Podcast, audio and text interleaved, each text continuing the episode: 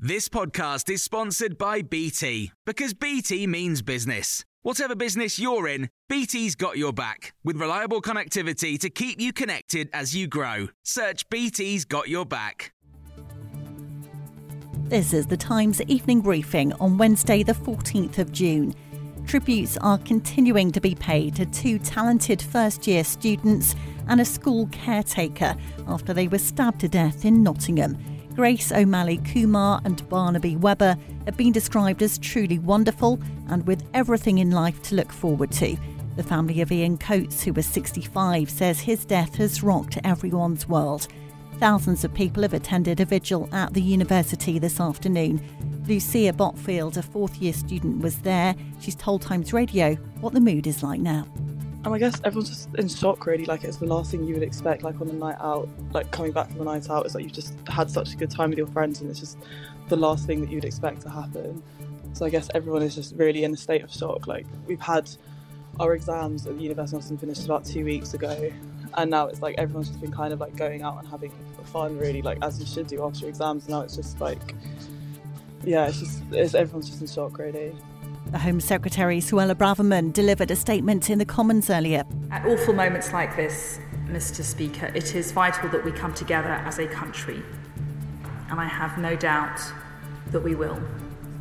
The City of Nottingham and all its people are at the forefront of all our minds, and every resource of the state is at their disposal. The 31 year old still being questioned by police. Police believe a man matching the description of the suspect also tried to break into a residential care home. Times Radio has been told public support and sympathy is very strong as thousands of junior doctors strike across England. The 72 hour walkout by medics in a dispute over pay is expected to lead to thousands of NHS appointments and operations being cancelled. Dr. Vivek Trivedi is co chair of the BMA Junior Doctors Committee. Because ultimately, the public want uh, a functioning NHS, and for a functioning NHS, you need to have a credible workforce. But at the moment, we're unable to retain our highly skilled, highly talented doctors because, simply put, they're being valued and appreciated far greater in other places. The Health Secretary Steve Barclay has described the strike action as extremely disappointing, adding, This walkout will put patient safety and our efforts to cut waiting lists at risk. The Times has been told Nadine Dorries is holding off resigning as an MP to make life as difficult as possible for Rishi Sunak, potentially meaning a by election for him in the run up to the Conservative Party conference. That will happen if Miss Dorries doesn't formally quit before Parliament's summer recess. Downing Street's acknowledged it is unusual for an MP to publicly declare they're resigning immediately, only to not do so. Nadine Dorries has accused Rishi Sunak of cruelly preventing her receiving a peerage. Thousands of Italians have gathered in the centre of Milan for the state funeral of Silvio Berlusconi. Crowds burst into applause as the 86 year old's coffin was carried into the cathedral. The former Prime Minister died on Monday. More than 2,000 people attended this afternoon's ceremony, while two giant screens allow people to follow the funeral from outside.